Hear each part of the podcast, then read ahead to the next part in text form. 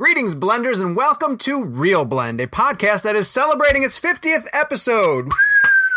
Yay! Nothing. I, got, I told No, I'm just, we're just making fun of you because before we started recording, we asked Sean what was his intro for this week, and his response Yeah. was, "Yeah, it's not great." It's not great. I mean, I didn't have a 50 pun. Kevin, do you have a 50 pun off the top of your head? Well, I mean, you could have done something with 50 Cent. I mean, there's so many options. You, ju- you just chose the lazy route and just went 50th episode. That's I just, fine. I just went with that 50th episode. Yeah. So it's also the So, first so we're episode. gonna we're gonna start phoning it in in 2019. yeah, ha- ha- No, happy New the- Year, Sean. the first episode of 2019. Come on, that's exciting too. Yay! Yeah. It's 2019, and we've been gone for a really, really See- long time, and miss we miss all of you. Sean, guys. you could What? have said something along the Yes. lines of "Welcome to ReelBlend." You can find us in the club because this is our 50th 50 Cent episode or something like that. There, there was so many different well ways to do this.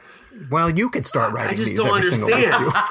if you want to. uh, I am Sean O'Connell, the managing director at Cinema Blend, who has this burden every single week to, to write a snappy pun. Wait, Gabe, in 2019, let's let's get rid of the puns. We're gonna drop the pun. the No, pun. we're not. Yeah, Kevin. Yeah, we're gonna we're gonna not scream Dunkirk anymore. Oh no, we're doing all that.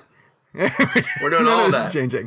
Uh, I'm one third of the ReelBlend hosting table. Joining me, as he does every single show, is Kevin McCarthy, entertainment reporter for Fox 5 in Washington, D.C. You guys can't see him because we don't have the Facebook Live anymore, but he's sporting a sweet Orioles ball cap. Kevin, how are you? Sean, how are you? I'm also wearing my Wu Tang socks, which you can't see as well, which I'm very excited about.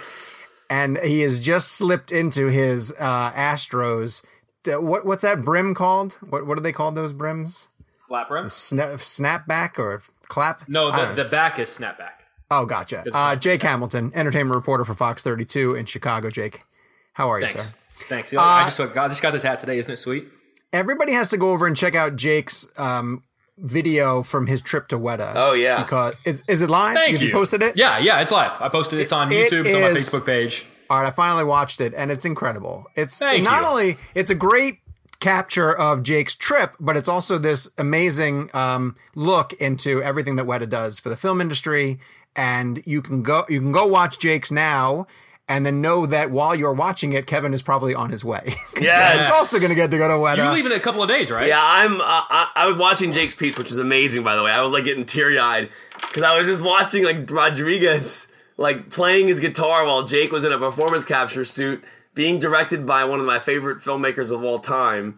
Um, it was pretty wild, man. I, I It's about to be you, man. yeah, It's about to be you. That was pretty insane. Like, I mean, Rodriguez is somebody that I uh, I grew up watching uh, a lot of his like cooking schools and his DVDs and everything. It was just crazy to see him like directing you. It was pretty wild, man. I was like, I was. You know, there you asked a question today after the piece. There's a moment in the piece where after I do my performance, uh, Jon Landau, who is the producer of Avatar and Titanic, comes over and, and says what jokingly in my head, Hey, James Cameron's on the phone. He wants to know if you might want to do some work with him. And I sort of flippantly blow him off and say, Well, call my agent and and uh, you know, I'm very busy, got a lot of stuff going on.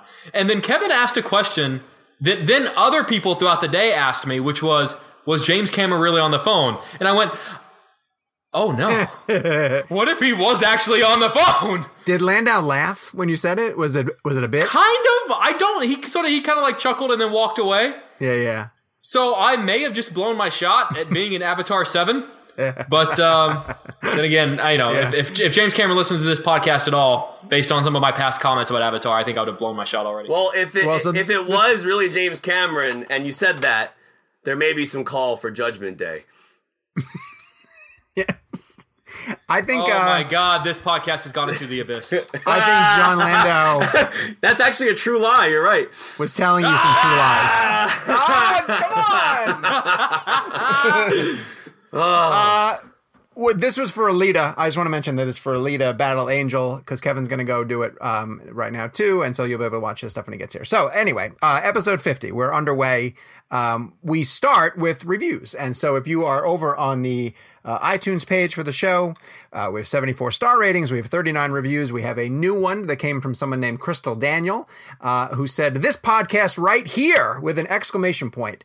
And she says, I just love you guys, especially Aw. when you disagree. which happens often, uh, I find myself chiming in out loud. I especially like when you talk about the behind the scenes aspects of the junkets and how you prepare for them, etc. This Oh, is an cool. epic. Yeah, I think so too. And we were saying in the text chain uh, in between the last show that we did that. Um, you know that's not something you can get at a lot of other podcasts. The three of us, I think, right before we went on break, we went in depth about the Clint Eastwood uh, interview that we got to do in our preparation for it and all of that. And you just there aren't three other hosts that are doing a podcast. I think that do the types of junkets that we can. So I want to do more of that for sure in 2019. Uh, this is an epic podcast that I'm always looking forward to. Keep it up, fellas. Crystal Daniel, we absolutely will in 2019. So and thank you for listening. Uh, we're going to start with news, and we want to get into Bird Box um, really fast. A for for two reasons. One, because we had an argument about this, um, the numbers that Netflix released, and why Netflix uh, chose this as their movie to to tout. Right? Like, uh, I don't. What were the what were the numbers? Kevin, do you remember what the number was? 45 million? 45 million in the first seven days. And this, this is not the first time they've released numbers, by the way. They, they released numbers for Bright. They released numbers for um, Christmas Chronicles recently. Uh, Oh, they did? Yeah, Okay. that, that, that had like 20 million streams. I can't remember the exact time frame of that one. But, you know, Jake and I and Sean and Gabe were on a text chain discussing this concept of whether or not, you know, Jake had questioned why the numbers came out, were they accurate, kind of, kind of thing. And I, I mean, my argument is uh, they're 100% accurate. There's no way that Netflix would release those numbers and they wouldn't be true. I mean, there's no like, there's their company is already so successful. Why would they release numbers that aren't true just just to tout the movie? And my opinion is.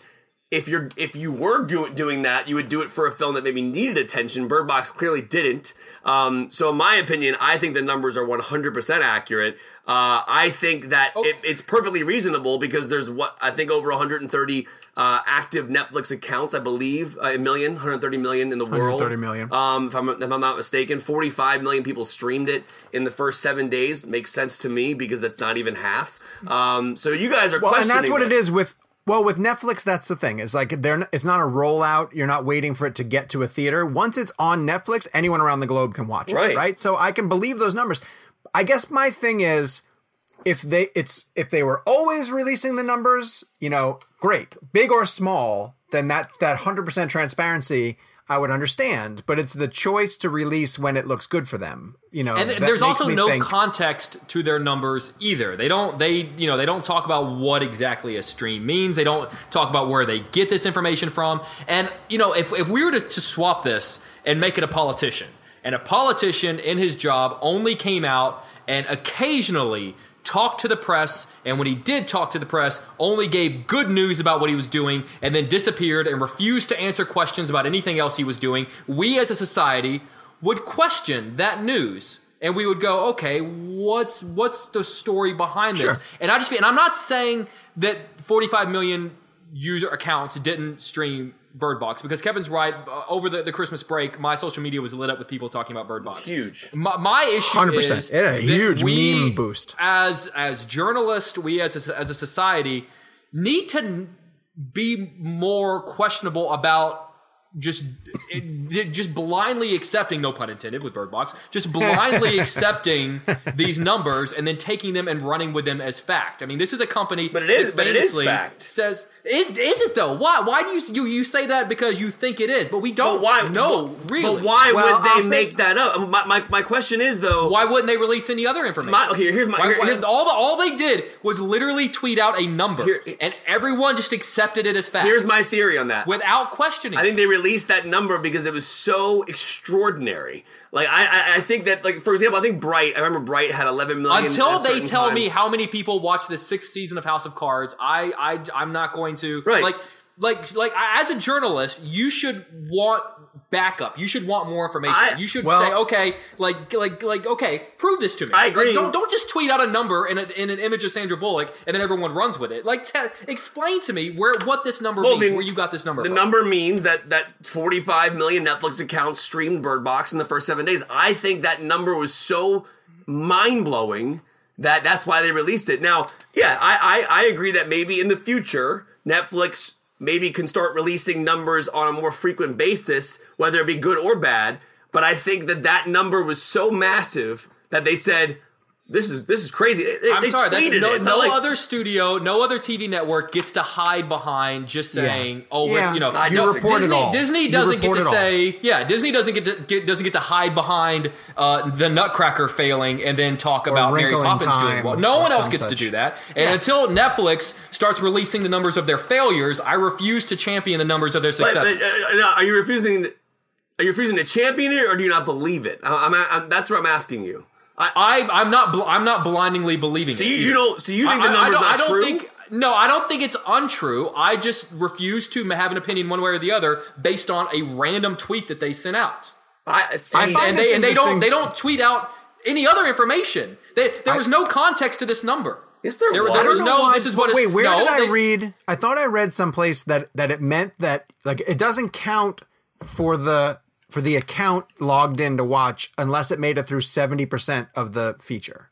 So it, you can't just start it, do five minutes and, and bail. But but that's funny because like if you buy a ticket to Vice and you go in and you watch the first ten minutes and you leave, it still counts to you you bought a ticket Right. and it goes to its box Exactly. office, right? Yeah. Nobody mo- nobody monitors how long you stayed in the theater. Right. So it's funny that we hold Netflix to another standard of like how much did you Well, actually and I think, watch? and I think that's it. It's it's not like I'm not sitting here not saying. Trust me, like I said, I, I saw all the people talking about Bird Box. If Sure. Netflix released all of their information and then released that number, I'd go, okay, yeah, I buy it. But I just I refuse to to just buy into a company that that cherry picks Well, you what know, information question they're is, going to give to us. like And I how could we how could we verify it? That's my I don't you no one knows their system of of ratings. Right. You know, like they've I- I- they've flown under a radar yeah. that for their entire time. So no one really knows how to verify what what's been But watched. my my opinion is like like like Jake's questioning the reasoning for releasing it. The reasoning for releasing it is because it was so mind blowingly huge, and they I think they were just. You- but you you don't have a problem with a company picking and choosing what information they're going to give you about their successes and their failures. I never said I didn't have a problem with that. My my point is I do think that hopefully eventually Netflix will release everything for how a movie does, how it streams, how many people watch it. I just think that that number was so huge that it was just a cool thing to tweet. It was a tweet. It wasn't like they, they like they went out and did a press conference about it. It was it was just a Like- really cool number. It was a huge number, and I think they were celebrating. it. I thought it was cool. I think I think if Roma had a huge number, they would release it. But probably maybe not that many people are watching Roma on Netflix, therefore, or not making it seventy percent, and therefore they're not releasing it because they're afraid it might hurt its Oscar chances if word gets Yeah. out that no one's really watching Roma. And I and that's not fair. You can't pick and choose what numbers you're going to put out there based on whether it's going to help you or When not. did the box no, no one else gets to do that. When did the box no office one else gets to do ever that. affect Oscars? Moonlight made like fifteen million dollars at one Best Picture. First Man, I think First Man was affected at the box office by, or was it, I- was it Oscar chances were affected by the box office? I don't think so. I think that movie was. I, th- I think affected. if First Man made 150 million dollars, we'd be talking about it at, at, for, Oscar. No, I think First Man was hurt by the controversy, and, and, and I think it the went. people, the people that were, that were, that, we've already discussed this, but I will say I think Roma is is treading very lightly um, because it's the first streaming movie that's trying to get into the Oscar race. And any negative story that might disrupt it right now, I, I'm sure Netflix doesn't want to get out there. and if 45 million people watched Roma, I guarantee you we'd be hearing about that. Uh, yeah, but I mean, inst- it- but- this but makes they're- me a they're little bit choosing- sad that they're not reporting the Roma numbers because I, I really would like to know what they are. I just out of curiosity sake, And can we change my opinion right. about the movie. At we all. have a right to know what they didn't. are. They didn't release If we're, if we're 22 gonna, July. They didn't release Ballad of Buster Scruggs. I mean, I, I think because I think not that many people watched it. I think Bird Box was just that much of a massive surprise to them that they just released it. I, I think you guys Yeah. are reading into this as like this is like a gospel press conference. This was a tweet that said how many people watched their. Movie. I know, but it's a tweet that was then published, Picked up- yeah, picked up by the ev- trade. picked Right. everywhere. But it was- And I just don't. But it wasn't not like they went to a court system and stamped this down and said this is this is legendary. This was a tweet that came out that said how many people watched their movie. Well, it I'll was say just a this. celebration, in my opinion. That was cool. I'll say this: I hope that it's the start of them sharing this information on the regular. Right? Me too. I hope that. Yeah, I would love to know Well, more but I don't about. think it's going to be because they put out this positive news and we take it and run with it as fact, as gospel, and then no one questions, okay, well, what are the numbers for everything else? They they Yeah. haven't been they, they haven't had, you know, people showing up at their doors with pitchforks demanding these numbers, so they've been able to skirt by on a system where they don't have to play the by the same rules as, as everyone else. Well, I also think we're still figuring this out. Netflix is such a new They're still figuring it out. If they if they know what the numbers are for Bird Box, they know what the numbers are for Roma. I, I'm saying like uh, like do they do a weekly report? Do they do a daily report? I mean, like this is a brand new system of watching cinema. I mean, Nah, it's not that new, I- dude. I, I They- think so. no, I mean they've no, Netflix has been around for a while. How long have they been We making be original to- movies? We're not talking original movies. They should be. I should be able to go to them and say, let's say, how many people watch, how many, how many accounts stream Stranger Things, and they, I should be able to get the answer in the same way that I can look up the box box office for Blade Runner twenty forty. Didn't they? Did, Fantastic. didn't I had no idea that this topic would. didn't they release their top a streamed shows of the year? discussion? They rank them, but they don't. They, but they, they're once again. There's no context. They talk about, oh, these are the shows that do well. There's no context in terms of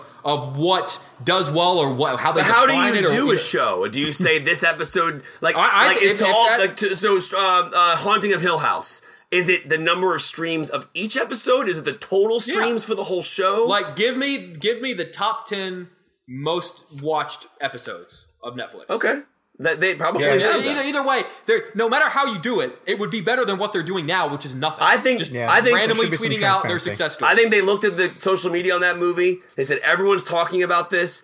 Is this movie like blowing us away numbers wise? What did it do? They woke up and went 45 million. That's a cool thing to put out there. Let's put it out. I get what you're saying about picking and choosing success and failure, but I I, I don't think it's as as serious as you're making it. I, think, Dude, it, I, I think it was a, if I shot hundred arrows at a target and 99 of them missed and one of them hit a bullseye and I did a thousand stories about hitting the bullseye, wouldn't that be changing what actually happened? Isn't that changing the story? I get I get your perspective. I think that we were I think it was just a number that was so large that they wanted to put it out there. It was kind of a cool thing. I think they knew exactly what they were doing. I don't They think Adam exactly- Sandler wants him to report the Sandy Wexler numbers. I Adam think he's Sandler, very- it- he's the, very the only number he cares about is the number that he got paid to do those Yeah, Netflix. Hey, twenty-five million per. I guess I. I guess we kind of do know when things aren't going well. Dare, Daredevil, right? That got canceled. Um, It's it- canceled. But, But did that get canceled because Disney is taking all of their products and then getting it ready for their new app? I don't know. Maybe. But because to me, Daredevil looked like it was doing well. Like I got like that movie. That We'll show. never know because they don't release their freaking numbers. All right, let's parlay this into the Golden Globes conversation. I sent you guys the link to the nominations. We're going to go category by category really fast and just talk about the state of the race. As you guys are opening that link, in case you need the nominations in front of you, um, do we know anything about Escape Room? It's January 4th. It's a dumping zone. Uh, there's nothing opening. There's a movie called Escape Room. Uh, Do you guys know anything about it? I haven't seen it. Nothing? No. Looks like a They're Saw screening in knockoff. Chicago tonight, and I'm not planning on it. Did going. you guys No, see you're the going. box office tracking for Glass? Yeah. No. Do you, No. 70 million I saw? Seventy million. Do we think that seems high to me? I I think it's. Oh, I think it oh, could I get think there. it, what did Split didn't Split have a huge I, opening? I find that I'm still having to explain to people Yeah. what glass is in connection to Unbreakable and Split. I've had a lot. Really? I've been. I, I did a most anticipated of the year list, and that was on there. And I've been getting a lot of tweets from people saying I've never seen Unbreakable. I didn't know Split was tied to Unbreakable. They didn't because that was my that actually was my problem with Split was that I hadn't seen Unbreakable in since the theaters. So Hmm. when that ending of Split hit, it didn't get me. I knew I was like, oh, there's Bruce Willis, Unbreakable, cool. That's that's kind of cool, right? But then you go back and watch Unbreakable, then it really makes sense the tie-in. I thought that was a weird thing to do because it'd been so long and Unbreakable wasn't necessarily like the Sixth Sense big, you know what I mean? So it wasn't like something Yeah, that yeah, people yeah. were so because Unbreakable is my favorite Shyamalan film. After a re, uh, rewatch about a year ago, I'm like, this is this might, might be his best movie. We should do Shyamalan blend. Um, but I, I do think that uh, I don't know. I'm in, I glass. I'm with Jake. It's kind of hard to explain. Listen, this is Unbreakable Yeah. was 98, 99, whatever that year was, and then Yeah. and now Split was 2000. Or I find that most people think that Glass is just a sequel to Split. Split, without realizing the Unbreakable. They're like, oh, it's Split, and now Bruce Willis is part of it. It's like, no, Bruce Willis was the beginning, and then Well, because because they're not a natural fit. Like putting Bruce Willis in the split world, it's I don't know. It's not a. It's not to me. It's not a. It's not a well a because proper Unbreakable was so grounded in reality, and Split seems a little bit more, yeah. Yeah. you know, Well, not grounded in, in reality to a sense where everyone dies on a train crash and one guy lives. I mean, they, That- that's true. guy lives. very, yeah, very, yeah, but very true. Unbreakable, I still think one of the best shots ever. It's actually in the in the glass trailer. Is that shot as it transitions back and forth between the chairs and the train? Um, you know what I'm talking about? Yeah. And it's like this like side Oh, yeah, yeah. shot. Yeah. It's so cool how they did that. I, I'm I'm so excited about Glass. Like that movie Yeah, yeah. is gonna. It looks awesome. I I want to know, and I'm sure it's CGI. And, and can we say that all three of us are, are interviewing the cast of Glass? We can We say are. that. Sure. Why yeah, not? we are. All three, we're all going Yes. to we're all going to New York together. Do together. you think Yes. someone is literally in those shots in the trailer when McAvoy's character is like running on all fours? Do you think that's somebody doing it as a stunt double or it's fully CGI? That that shot blows my mind. Like it's it's yeah the way that whoever that is, scary looking man when Yeah. he's like on all fours. it's, it's like it's like a lion. yeah, I want to know if that's a person. Like I, I want to know if, like if that's fully CG. If only you were sitting in a room with James McAvoy in the coming weeks. Yeah, I want to know really bad. Good question to ask. Yeah. All right. Um, transition to Golden Globes. Uh, the Golden Globes are on Sunday. We are recording this before them. We're going to do predictions. Uh, we're going to go pretty quickly through the categories because we're talking about a lot of movies that we've discussed often. Uh, in other segments on the show, but this is a chance for us to sort of catch up on where the race is. We'll do a recap once we have the winners next week, and then next week um, we'll also the three of us are heading out to the Critics' Choice, which is the Broadcast Film Critics Association, which we're all members of, uh, and we will have a prediction for that, and, and then a wrap up. And uh, the race is starting to tighten up. Um, the, the bigger shows are now dropping. Uh, once you start to pick up some winners from those, you start to see if there are consistent winners. Uh, front runners start to emerge, and then then we'll have Oscar nominations to to discuss soon enough. So uh, we're going to start with foreign language, best motion picture foreign language. Uh, does anything have a, uh, any movie in this category have a chance of topping Roma, or do you think Roma just takes it away? I think Roma's got it because it can't be nominated for best. It can't win Yeah. Best Picture. So this is Okay. this is its best. It's picture. the it's the it's the Argo win. Like when uh, uh, like Argo won Best Picture because Affleck didn't get nominated for Best Director. Like I think that even though Roma, I think is is I, I, and I'll be 100 percent honest, I haven't seen the other films in that category. Um, just to be Okay. honest, I mean, Cold War is the one I really want to watch. Jake, how many of the foreign language films have you seen? I saw Cold War and I saw Roma. Yeah, I only saw Roma. Okay, well, wait. Cold War's not even in it. It's Wait, Shoplifters, really? Roma, Never Look Away, Girl, and Capernaum. How did Cold War not get nominated? I thought that was like a huge film. I thought people loved that movie. I didn't see It It was actually a big snub. It was Okay. actually a big snub by the I just by the assumed it was nominated. Everyone talks about. it. Have you seen Cold War, Sean? I saw it, yeah, it- and I liked it. It's I thought it was good, but it, I did, Okay. didn't blow me away the way people are being moved So, by. it. Shoplifters is the one in this category that I've heard a lot of really good things about, but haven't seen So it. out of those five, I think oh, the only one all of us have seen is Roma. Yes. Okay. I, and I th- also think it's going to win. I'm with you. I think that the fact that it, I'm with Jake, that the fact that it can't win Best Picture, this will be their chance to shine on it. Animated feature to me is pretty interesting though because so it's Isle of Dogs, Mirai, Ralph Breaks the Internet, Spider Man the Spider Verse, and Incredibles 2. And I'm going to say Spider Verse because I, yeah, I just think that the momentum is swinging. It- that movie over the holiday break has got as much social media love as we were just talking about Bird Box. I, mean, I just keep seeing heavy hitter filmmakers Oh, coming yeah. out of it and be like, Yeah. that's But, a masterpiece. You know, but I feel like Hollywood Foreign Press with the animated category, they have a history of of picking an animated film that isn't the one that everyone thinks is going. Like I, you know, if, if it were I can see honestly that. the Oscars or even Yeah. Critics' Choice, I would say yeah, Spider Verse. With the Hollywood Foreign Press, I don't really know. I could see it being any of them and going, well, that's Hollywood Foreign Press. They're crazy. But I would argue like that Isle Spider-Man, Dogs, maybe Isle of Dogs. I think Spider Man actually. yeah, I think I could see it being Island I think Dogs. Spider Man's the hmm. underdog. If you think if you think about it, because Right. Incredibles, Pixar has like has like a reign of animated features over the years, obviously with the Oscars and things like that. Spider Man is almost that movie that came to us. Like, here's the thing: I think initially when an animated Spider movie man a Spider Man movie was announced. I was like another Spider-Man film. Like you know, we just had Tom Holland. We you know we've had three Spider-Mans with Tobey Maguire and Andrew Garfield, Mm-hmm. and then Spider Verse just blew everyone away. But I don't think it was meant to be like in the sense of I don't think anybody really thought it was gonna be that good. I, I, I mean, they didn't send a screener of no, it, and did they? that's the thing. no, and I wish they did. Yeah. That's, I wish they that's did why that. I think Spider Verse falls into that category of what you just said, Jake, where it's not really the front runner. Um, but because it's so buzzed about at the moment, it feels that way. But on that list, Incredibles 2 and Ralph Breaks the Internet, Disney usually does a really good cleanup with the animated awards. Isle of Dogs, I think, would be the one they would go to if they didn't choose Spider Man, only because it's Wes Anderson. It's very. If uh, I had to put money down, I would probably put it on Isle of Dogs. yeah. yeah, I, I might too because you're convincing me with Hollywood Foreign Press going with weird animated Yeah. choices. I, I think we at Critics' Choice, which is Broadcast Film Critics Association, which all three of us are members of, I think we pick Spider Man. Right. And I think Oscars pick Spider Man. Hollywood Foreign Press, Golden Globes. I I see go, going with um, I could see that. Isle of Dogs. See, while I think I Spider Verse deserves it at the Oscars, I could see them going Incredibles again because like Pixar is like is the ultimate go to. Yeah, but Pixar has lost a couple of them, and the first Incredibles already won, so I could see them going. Well, we already gave it to them the first time. I mean, Spider Verse deserves it. We all agree on that, no question. so good. I mean, I, It's I hope it groundbreaking. wins. I mean, I My number two. I, I I'm with. I- I've never seen a reaction to a movie like this. Like people are flipping out. Like I mean, like number Spider-Verse? number one of the year. Like I, But I'm I'm having a hard time convincing people that haven't seen it that they should go see Yeah. it because I'm getting a lot of like, really, like it's a cartoon though, and I'm like, "Mm, it's But that's it's- not the movie's fault. No. Not No, it's not. It's not. No, but but I got- I think I- that's why it's taken a while. Like it just crossed 100 million, and it's been out for a few weeks, which is like Yeah. not super fast for an, either an animated movie or a Spider-Man movie. But it has And legs. I think it's. be- On the I flip hope side, so. Aquaman's approaching 800 million, and we Yeah, dude. my man.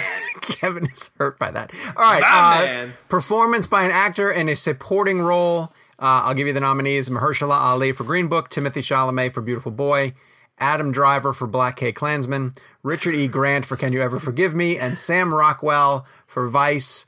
Uh, I'm gonna say Mahershala. I also say yeah, definitely. Though I will say this: will will it hurt the movie that the family of Mahershala's character says the film is not accurate? Oh, I didn't know they did.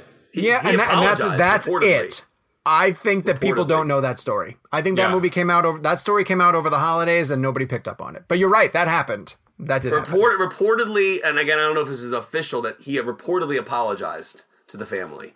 Um, Somebody tweeted something that stuck out to me about this category. They were like, "Can you imagine watching Sam Rockwell in Vice, who's good? He's totally he's very, you know he's good in the movie, and saying, "Oh yeah, this is much better than uh, Michael B. Jordan in Black Panther." and I was like, "No, I can't see doing Ma- that." Michael B. Jordan was the one who deserved to be nominated and deserves to win this category. Obviously, he's not not nominated, even in it. Uh, which is Yeah. ridiculous. And the Sam Rockwell uh, nomination, in my opinion, is just because you know he he had a hot streak with three billboards. I mean, he's he's it's it was a, it was an easy nomination to do because he had already been there at the award show and things like that. So um, I at the award shows with the Oscars, but I, I think that Michael B. Jordan, I'm, I'm just hoping he gets into the Oscars. That's really Let me ask you something.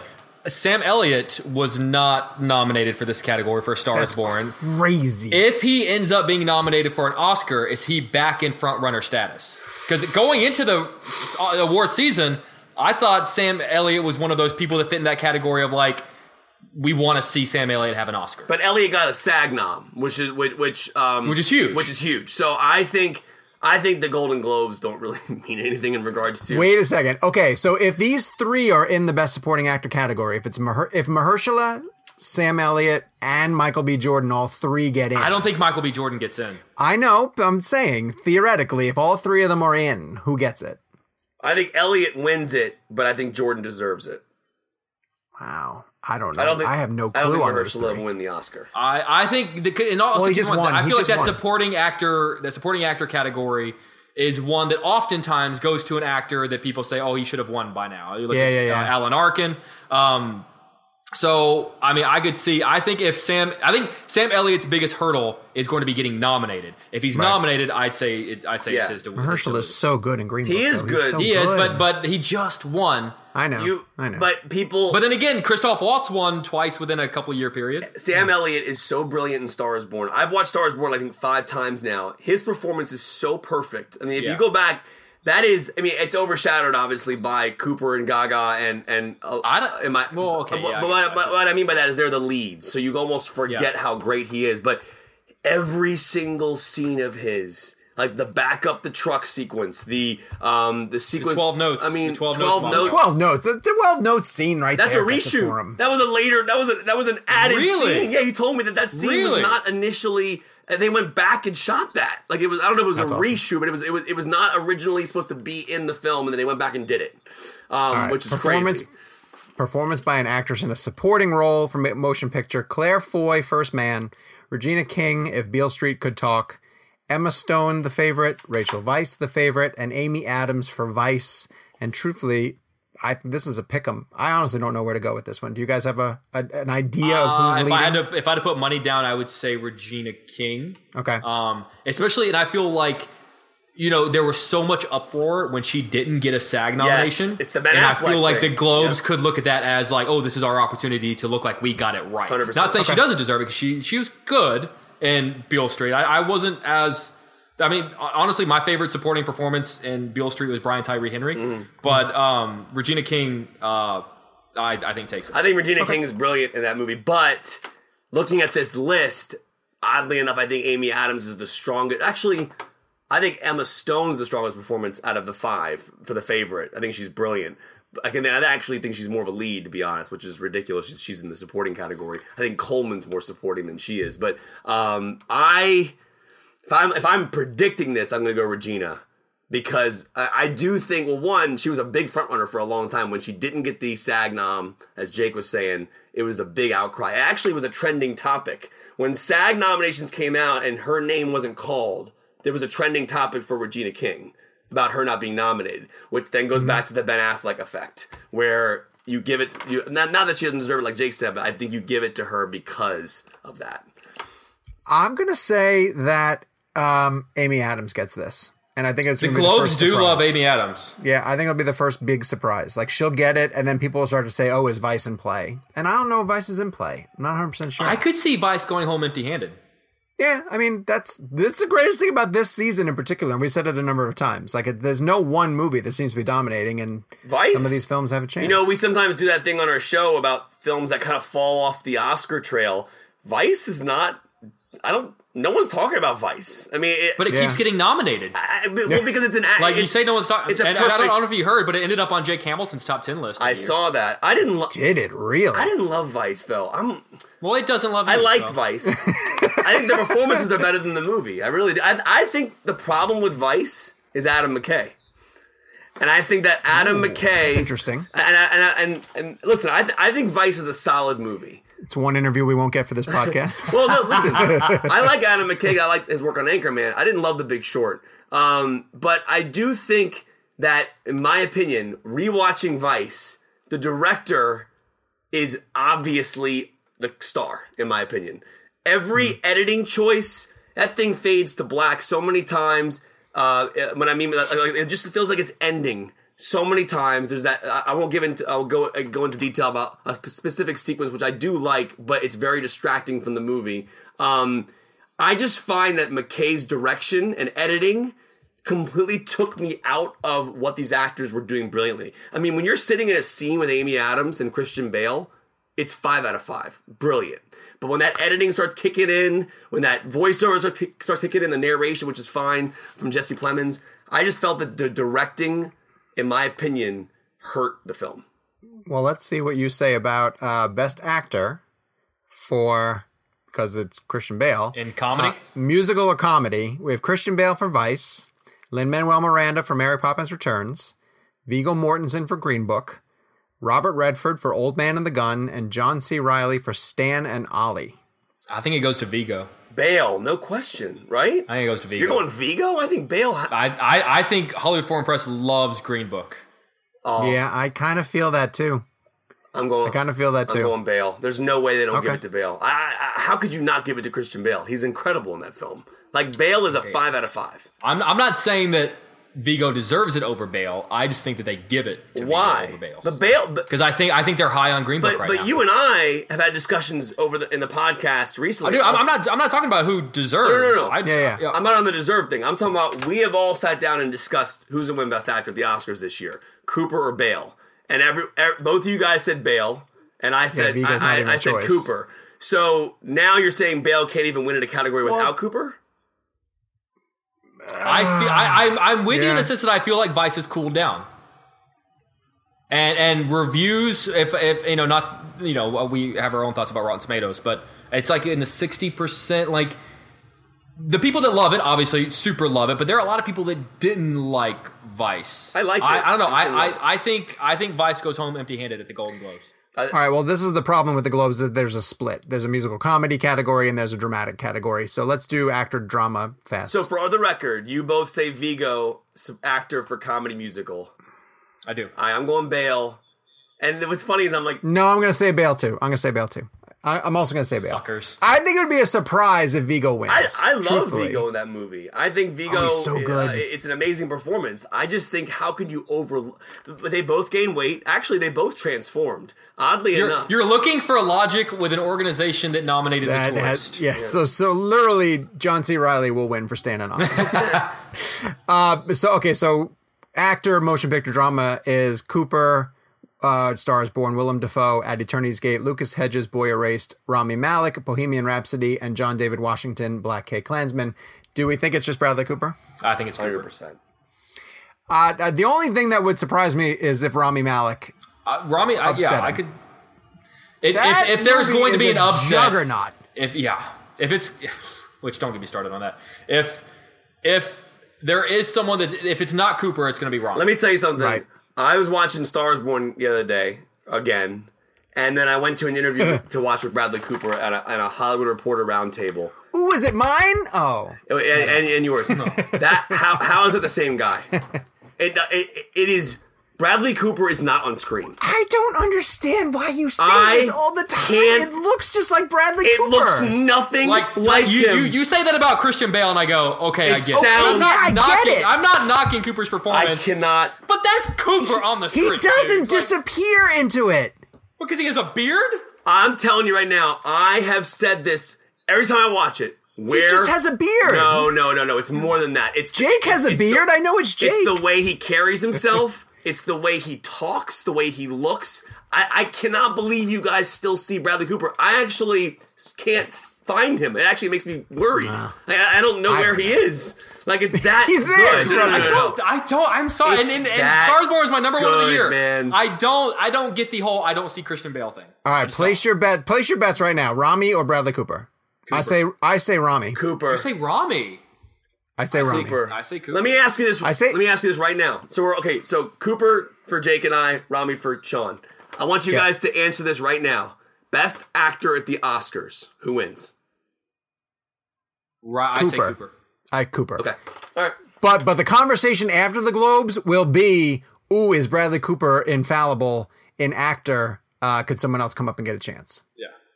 Yeah. And the Globes will feel that for a little bit. Okay, uh, we're gonna do uh, perform. No, we gotta do supporting actress. Wait, did we do supporting? Actress? We did. Okay, actress in a motion picture musical comedy, and then we'll do drama. Uh, Emily Blunt, Mary Poppins Returns. Olivia Colman, The Favorite. Elsie Fisher, Eighth Grade. Charlize Theron for Tully. Constance Wu for Crazy Rich Asians. Fascinating category. No real frontrunner, in my opinion, right I here. think Blunt. Oh, Emily Blunt from Mary Poppins. Returns. I Interesting. I think Colman wins, but Elsie deserves it. So we re- rewatched Eighth Grade. Oh, I rewatched it because Michelle was watching it for the first time. That girl is incredible. I And, wish that the actor that were that played her father were getting more supporting actor love. He's so Yeah, good. he's fantastic, and I just I just had his name because I just looked it up the other day. he's fantastic. the fireside He only gets a few sequence scenes. is unreal. Yeah. oh my god, dude! Elsie I mean, that- deserves to win that award, and I don't know if it's going to happen, but she's amazing, and I think I th- I don't know. Wait, Sean, what do you think? I think Blunt, dude. Oh, I don't think Emily Blunt I- wins. I 'Cause- think but but I but I'm I'm playing the Hollywood Foreign Press. That's that's that's how I I think the Hollywood Foreign Press would vote for Blunt. See, I think Colman. so. I think it's Olivia Colman. Yeah, yeah, I'm gonna say Colman. I'll say Colman for the favorite, but I would love to see Blunt get it because, as you guys know, I love that movie. Uh, let's do. Meh, repop I do like. I do like how w- how different we are on this. I, I'm so, I, now. all now, it, to me, this makes the show more enjoyable to watch because we're all we're all on different wa- wavelengths. Yeah, yeah. Yeah. Gabe, I hope you're writing these down, by the way. Uh, well, I guess we'll have the podcast to listen to. Uh, actress in a motion picture drama, Glenn Close, the wife. Lady Gaga, Stars Born. Nicole Kidman, Destroyer. Melissa McCarthy, Can You Ever Forget? Did Nicole Kidman, a Destroyer made like a $100 over the weekend. I feel so bad for these movies that feel like they are awards contenders and then they go out into theaters and they just die. They die. And she's very good in it. And the movie's not fantastic, but she's she's very good in it. Uh, okay, Glenn Close, the wife, Lady Gaga, Stars Born, Kidman, Destroyer, Melissa McCarthy, Can You Ever Forgive Me, and Rosamund Pike for a Private War. I'm saying Gaga. Gaga. I think Gaga. Okay. Yeah. Uh, Sean, by the way, I, you, I, I I mentioned you the other day. I was I was doing some some TV thing or whatever, and I was I was uh, someone had brought up Gaga's performance and how it's not it, it it's just her, and I was like, and, and I referenced the discussion you and I had on the show about the stage shot, the stage, that, her first that shot is the perfect explanation as to why she should win the award. Thank you. Yeah, Thank you. so- I love that. Uh, this is a very interesting category. Best director. Bradley Cooper, Stars Born, Alfonso Cuarón, Roma, Peter Farrelly, Green Book, Spike Lee, Black Klansman, Adam McKay, Adam McKay for Vice. Cuarón. I also think Cuarón. Ooh. Yeah, I probably think Cuarón also. The only thing that hurts Cuarón is that he won for Gravity, which was his last movie. Yeah, but, But I mean, how much is that really going to count against him? I, I I feel like it's been a it's been a long years. time. It's been like Okay. Yeah, it was that 2014. So And if did he, uh, Inarritu win back to back for Birdman and The Revenant? I think so. Yes. Yeah, he did. Um, which is amazing because then I think if you go back over the last 10 years, it's the, that Mexican trio because The Shape of Water, uh, Alfonso for Gravity, Revenant, um, Birdman, uh, they've, they've won so many Best Director uh, Oscars. Then who else is mixed in? Damien's mixed in there for La La Land. Um, wow, that's incredible. Uh, they've been really impressive. So, okay, so if Alfonso wins director, is the conversation after that now he's front runner for Oscar? Yes, I, I actually do think the Oscars are gonna when when we get to the Academy Award discussions. I think we're gonna have a lot of splits. I think we're gonna go like you know certain films. I think Cuarón will take director, but Stars Born takes picture. There's like a lot. I, I think there's a lot of different ways this is gonna go. But I think Cuarón wins director through throughout the whole I think I yeah, I think you're right. And then they give him best foreign film and and cinematography. that's, and that's them winning. Hmm. Okay. And that and that's that's they're, that way they're able to award both Roma Right. and Stars A Star is Born. Born Yep. without Right. giving Netflix a Best Picture win. Do you know the only Oscar I want Stars Born to win is Cooper for director, though? I would love to see him get I, director. honestly, I'm okay with it, but I, I and I love Roma. If But- if he if if Oscars end and he's walking out of Kodak Theater, Dolby Theater, Dolby Theater now, Dolby. with an Oscar in his hand for acting and his Oscar in his hand for Best Picture. Does he, is he a producer? Would he get Best Picture? yes, Oh, I would Best imagine. Yeah. Sure. I would Uh, imagine. but he's lost director. Is he upset Yeah. or is he happy? he's good. oh, he's good. Yeah, I don't. I, I don't even think he wants. Yeah, he's good. I, I I I would even argue that he probably doesn't really want to win Best Director. I, I, I'm this, You don't think? No, I, I think that he. I think he. I think he realizes that his film is amazing, and I think that picture and actor are perfect Yeah. awards for it. Uh, I, I think he wants like Cuarón to win. I think I, I Has he won actor before? Has he? He's been nominated. No, he's never won- He's no, never he's won. been it, though, nominated right? three He was nominated times, for right? S- Silver Linings. And Sniper and Hustle. American, Americans, Oh, yeah. Oh, okay. Hustle, Yeah. right? Jake Oh, was he nominated for Hustle? yeah, yeah, you're right. All right. Uh, motion picture musical comedy: Crazy Rich Asians, The Favorite, Green Book, Mary Poppins Returns, and Vice. Favorite. Uh, ooh, I think Green Book. I think Green Book. I think favorite. I think Green Book there too. All right, interesting. Uh, motion picture drama: Black Klansman, Bohemian Rhapsody. You said it. You said it right. Uh, I'll start saying it right now. Uh, if Beale Street could talk, Stars Born, and Black Panther. Stars Born. I think uh, Star is Born. Stars Born. Yeah, I'll go with Star is Born as well too. I think that's probably. I I, All I right. do have a sneaking suspicion though about Panther getting in there. You're not the only one. I've, I've talked to, or I've seen uh, many people on social media. I feel like Black Panther, in the same way that around this time last year, we all start thinking that maybe Get Out could win. I feel like it's it's the, in that in that vein, in that there's sort of this. I feel like sometimes we confuse what we want to happen with what we think will happen, and we start defying what logically probably will. And I just Well, don't think say this- logically Black Panther is going to win. I'll say this also. I said at the end of last year that it was starting to feel like Black Panther was getting the momentum and Right. could could win Best Picture. But if it doesn't take some of these early ones, a Globe or Critics' Choice or something, um, it, it's getting harder and harder for it to make that case, um, and that the nomination this year may be the win for See, it. I think was, And I, can it win Best Picture if it? Let's say Ryan Coogler doesn't get nominated for Best Director, and Michael B. Jordan doesn't get nominated for Supporting Actor. can a movie win Best Picture without getting a director or an acting see, nomination? I think I think Panther getting a SAG ensemble nomination keeps it in the running. I think that's a bi- that's a big. See, I I'm listen. I and we're not ready to talk about Oscars yet. but I am I'm feeling in my gut right now that picture goes to Panther, then you go then you go Cooper actor, Gaga actress, then you go. Well, you guys are all texting about something, and I'm not. I'm, I'm, I'm not even on it. All right. Uh, uh, because before the show started, we had these segments, and I said to Gabe, I was like, "No, we'll get through these really quickly." And he just texted me. He was like, where, why aren't I on this chat that you guys are I'm, on? I'm actually texting about no joke the Astros. All right. Well, uh, in, in reality, I could see this happening. I could see Panther picture, Cooper Gaga actor actress, supporting actors. Well, we can get to that later. Director, Cuarón, Cuarón. cinematography, Cuarón, I can see that. and you you and you spread the love. All right, so the Golden Globes are Sunday. We will uh, obviously talk about the winners and where that shapes the race in next week's episode. We wanted to get to, since this is the very first episode of 2019, uh, we went ahead and picked our most anticipated films of 2019, and we will have some others to mention as well. But these are the films that, if, you know, someone popped up and said you were only able to see one film this entire year, uh, what's the one film you would sacrifice? Every other movie going experience for 2019 just to be able to make sure that you saw this one film. Uh, Kevin, you get to go first. And I think we all know. And Now you cheated. You put yours on social Sorry, media. Sorry, yeah. go. But I, Your I knew it even even Yeah. when we I knew it too, teased yes. last week. I knew it was. Tarant- Once upon a time in Hollywood. Yeah, I mean, there's no question. Okay. I mean, I, I would never miss a Quentin Tarantino movie. Um, Right. You know, um, I yeah. I mean, there's no question. I mean, that's gonna be. I mean, we're talking Helter Skelter time period. We're talking Charles Manson. We're talking Brad Pitt, DiCaprio, uh, Margot Robbie, Sharon Tate. Um, I just love the the Sergio Leone type title. Um, uh, you know, I'm just I I think this is gonna be big, man. I'm like so I haven't seen anything for except for photos. Um, I think Quentin's with a new studio. He's with Sony now. I, I, I'm just so interested to see how this is gonna how this is gonna play out. But I mean, How many movies does he have left, realistically? Depends on how you count Kill Bill, Sean. well, this is 9 Let's right? say Jake? it's one movie. this is nine. Yeah, this is nine. So he said Yeah, he's 'cause- retiring after ten. Is what he said. yeah. Okay. Um, but it, it's hard to say that because I want to see the ending of Endgame so bad. But if I had one film to watch, it would be that one. All right, Jake, what is your pick?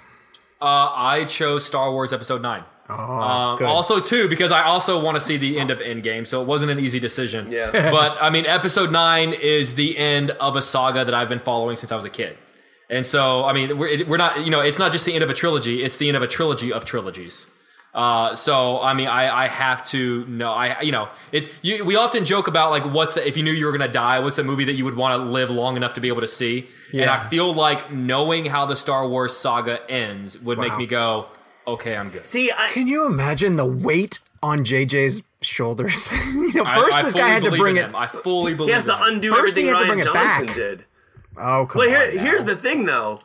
What? Why, why is Gabe doing this?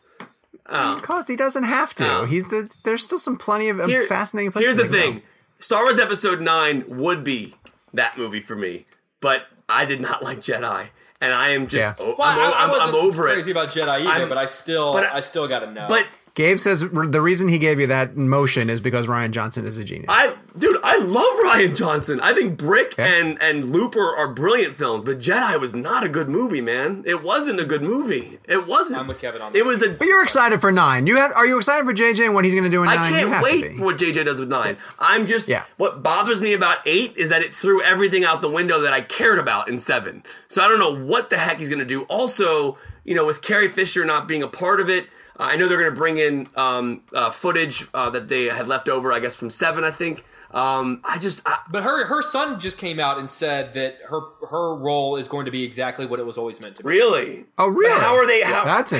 interesting. I mean, Yeah, granted, how? you don't know if that's a Netflix kind of press release where they're just saying it, but um, I, you know, who knows? I just like. I, I, I hope that nine makes me like eight better. Yeah, I, I, I hope that there are things done in nine that make me go, oh, I see why they did that in eight now. But I just I, I think seven is so good. I love seven. I think Force Awakens is brilliant. Um, that Jedi just really, really turned me off um, of this saga, this particular three thing. Um, but when JJ was announced taking over Colin Trevorrow's uh, directing role for nine, I got Oh, more Lord. excited for sure. But Sure. eight left such a bad taste. Can any of us sit here right now, honestly, and say when eight ended, you were wondering what's going to happen next? Like, was there any? I was when eight. I was at the I was at the world premiere of eight in uh, in L.A. and I brought one of my best friends, Tyler.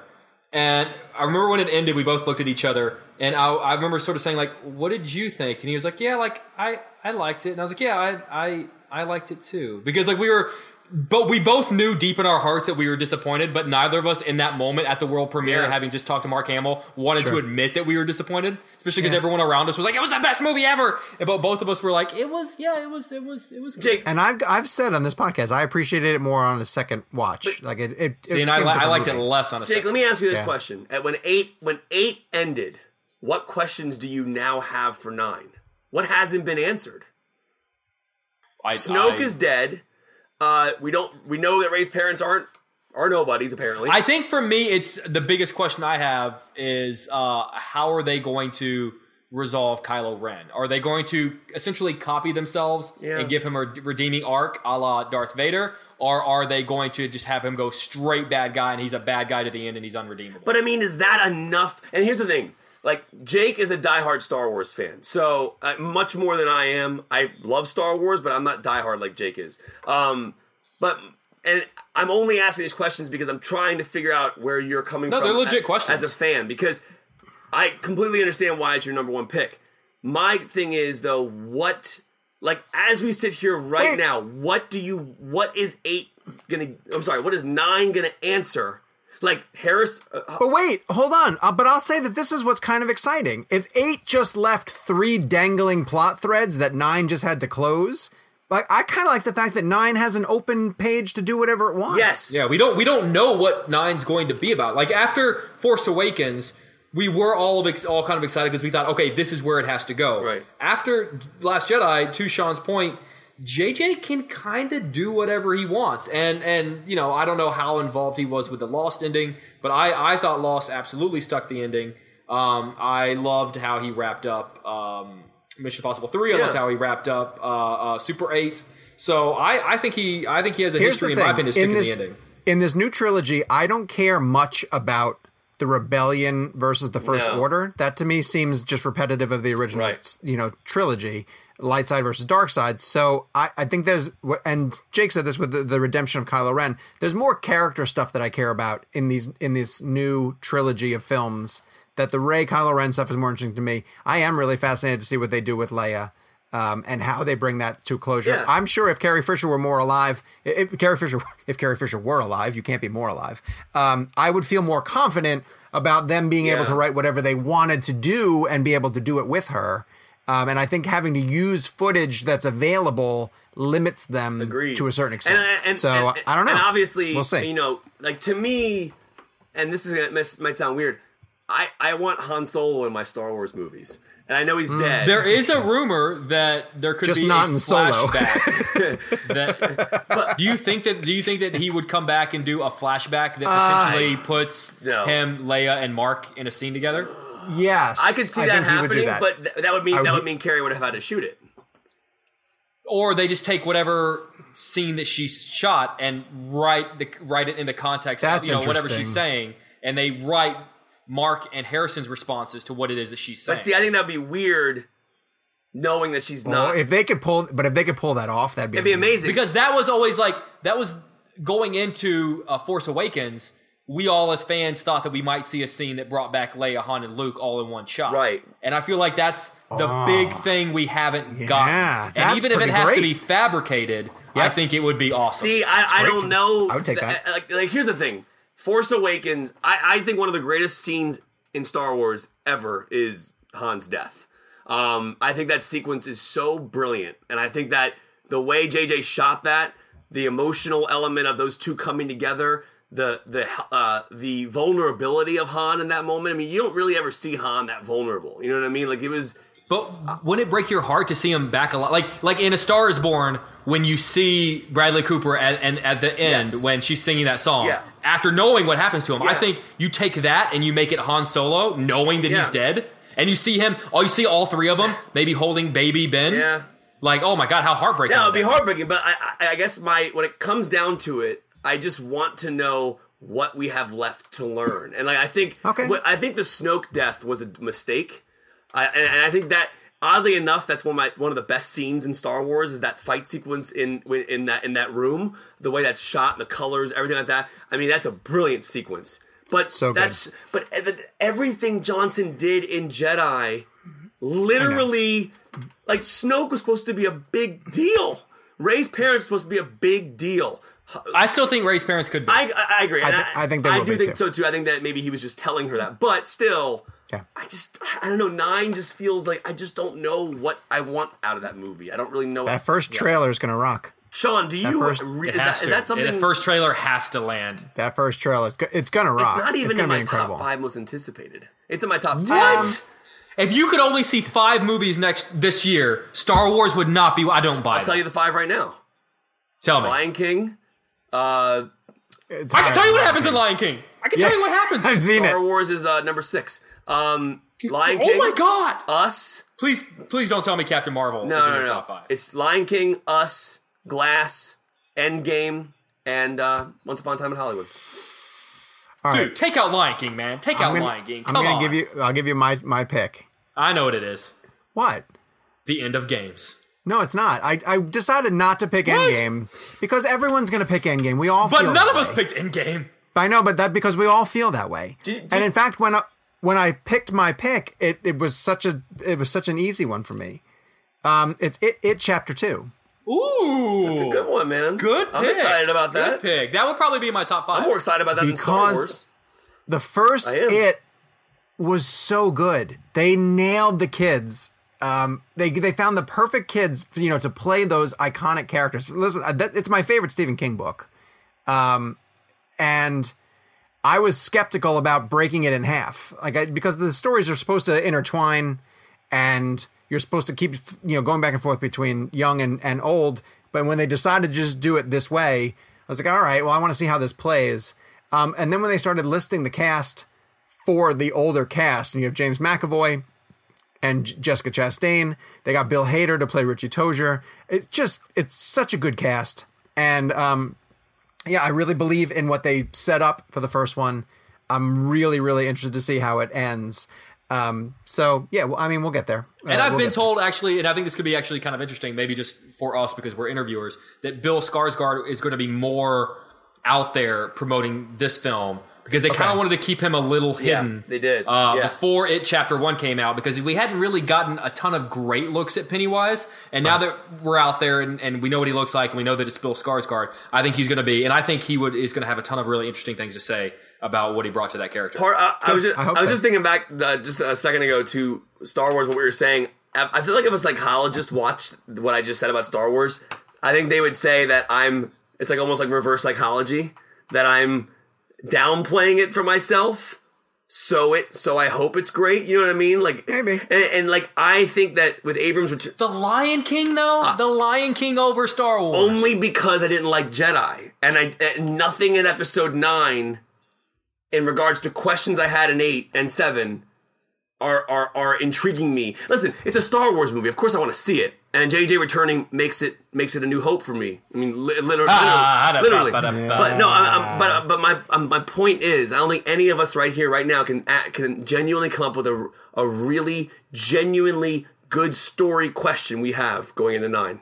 What good story question do you have about the Lion King? It's not sto- Gabe has. All right, what's one. your question, Gabe? Gabe, Gabe has. Yeah, I mean, I, I, I mean, Lion King. I just think I'm just intrigued by. It. I think Favreau did a brilliant job with Jungle Book. Um, I'm not saying. I mean, it's hard. It's hard to choose this, but I just I have a hard. I had a hard time with Jedi. I'm sorry. Go to That- Kevin's that Twitter feed. man. That Go to. Kevin's Twitter feed for his uh, most anticipated. He's listed the ten top ones uh, on crap. there. It's crap. Uh, us, uh, Lion King. So obviously, we all mentioned Avengers Endgame. Uh, clearly, that's a huge one for all of us, and we've discussed on other podcasts how we um, think that the strength of Infinity War might make uh, Endgame tougher to to actually stick the Sean, you one. would I- watch it Chapter Two over Endgame.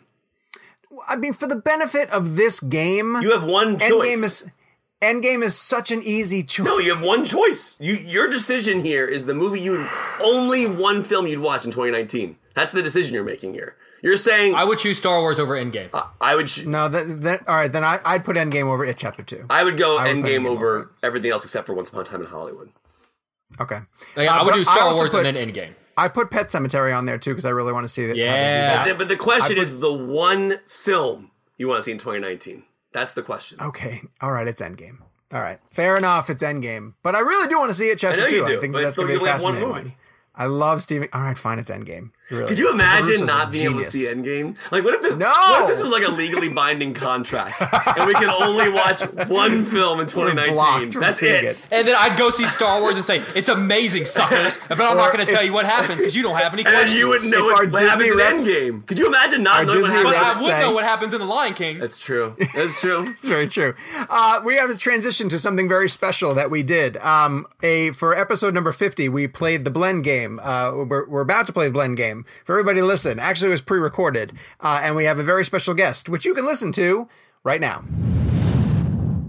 Guys, we are very excited to play the first blend game of 2019. Obviously, this is our 50th episode. We've been talking about that for the entire show, but we wanted to do something extremely special, and some of you caught on to that fact when at the end of the 49th episode, we said we were going to play hashtag Gosling Blend. And for people who like to follow the show on social media, on Twitter, um, one of our favorite people uh, in the world has been asking to play hashtag Gosling Blend almost from the start.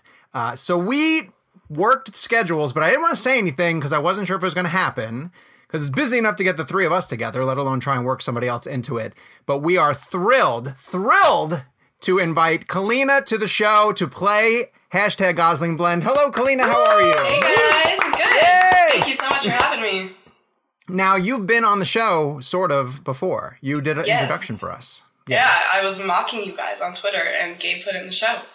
Oh, I that's thought- right. I thought that was like a loving tribute. I viewed that more as like a loving tribute. It was, it was, It it was, was, a loving She was mocking you. It was a loving tribute to the rest of us. I mean, us- I, I put all of your faces on my face, so it was it was really all of you. It was not singling out Sean. we okay, so we're gonna dive into the blend game, but we never get Kalina. Um, this first time we've had Kalina on the show, so we want to learn a little bit more about Kalina. So, who is your daddy, and what does he do? no, no, kidding. Um, Ryan Gosling is the only god I serve, and that's all you need to know. How did you find out about the show? Through Jake. Uh, so, kind of like I said in my review, uh, I'm from Houston, so uh, I had just been looking up interviews online because that was always my favorite way to kind of learn behind the scenes things about movies, was just watching interviews and kind of hearing what the directors or the actors had to say about it. And um, Jake's channel kept coming up over and over, and he was asking exactly the kind of questions that I was looking for answers to. And so I followed his channel. Um, that led to me following him on Twitter, where he was always talking about his best friend Kevin. So I followed them both since about 2011, and then as soon as Jake started tweeting about the show, I've been listening from day one, and that's how I found you. Back when That's we were awards blend, yeah, Yeah. back in the Yes, yes. day. Um, tell me why Kill Bill is one film. Look, No, I'm kidding. Um, I'm kidding. I'm kidding. I just wanted Gabe's head to explode. I Just for a don't, I don't want to get hostile here. This is Where a are you family-friendly show. It's one film. Thank you. Will Yeah. tell you. I sent him a mic test of just me saying Kill Bill is one film just to annoy Sean. Sean, you do realize that Quentin Tarantino thinks it's one Yeah. movie. I sent him a link to an article of Quentin It's saying that it's one movie, and that did not win him over. Like Sean, it's, Sean, it's not even an opinion. If Quentin Tarantino came up to you at the Critics' Choice Award and said, "I think Kill Bill is one film," would you look him in the eyes and say, "You're wrong, Quentin"? he Tarantino? would because he's a monster. I'm not saying that I would say he's wrong, but I would say this is why that's an incorrect opinion. but Sean, so for It's example, a bold move. Sean, Sean's okay, a Sean. bold Why guy. not? Sean, Why not? let me ask you a question. Sean, how many children Okay. do you have? two. Okay. Uh, Yes. If someone, if someone, on there the, was if the someone on the outside start of a birth and an end of a birth. Right. If and someone, then later, on in a separate year, there was a start of another birth and the end of another birth, and I ended up with two separate children. but Sean, I can sit here and say right now that I think you have three kids. Now that's actually factually incorrect. But I, Yes. but the factual information from Quentin Tarantino is that he Yes. made one movie and Kill Gabe Bill is his baby. So Yes. if he says it's one movie, how could you tell Quentin Tarantino he's wrong? Let's get to the game. How about we play I rest my case. hashtag Gosling Bun. So, uh, for people who might not have been, although I've been hearing from a lot of people, and people have said in reviews that the blend game is one of their favorite parts about the show. It's interactive. People learn about movies that they weren't familiar with before. Um, we've been picking some, you know, familiar people. We went deep with directors back when we were doing what we thought was the best choice. Then we switched over and we're doing favorite. Um, so this is favorite. So this allows us to gush about uh, films and actors and performances and people working on films that uh, we really love. And so it would only be appropriate uh, for our guest to kick us off uh, with this very special edition of hashtag, hashtag Gosling Blend. And so, Kalina, I've been told by Gabe that you get to go first. Do you guys get to guess? Oh, yes. Ooh, we haven't guessed in a while. Yeah. Uh, and it's hard because she has so many posters. Ooh, behind I know. her. I think I know. I think people I know. aren't well. People aren't playing. Uh, they're not watching on the Facebook let because me- we've killed I that. guess but La Kalina La has Land. has ga- posters behind her. yes, I'm going to guess La La Land. I guess La La Land. Can I make uh, ask a question, Gabe? Uh, has Kalina chosen any of the ones that Jake, Sean, and That's I a- have chosen for that's a good question. Blend? That's a very good question.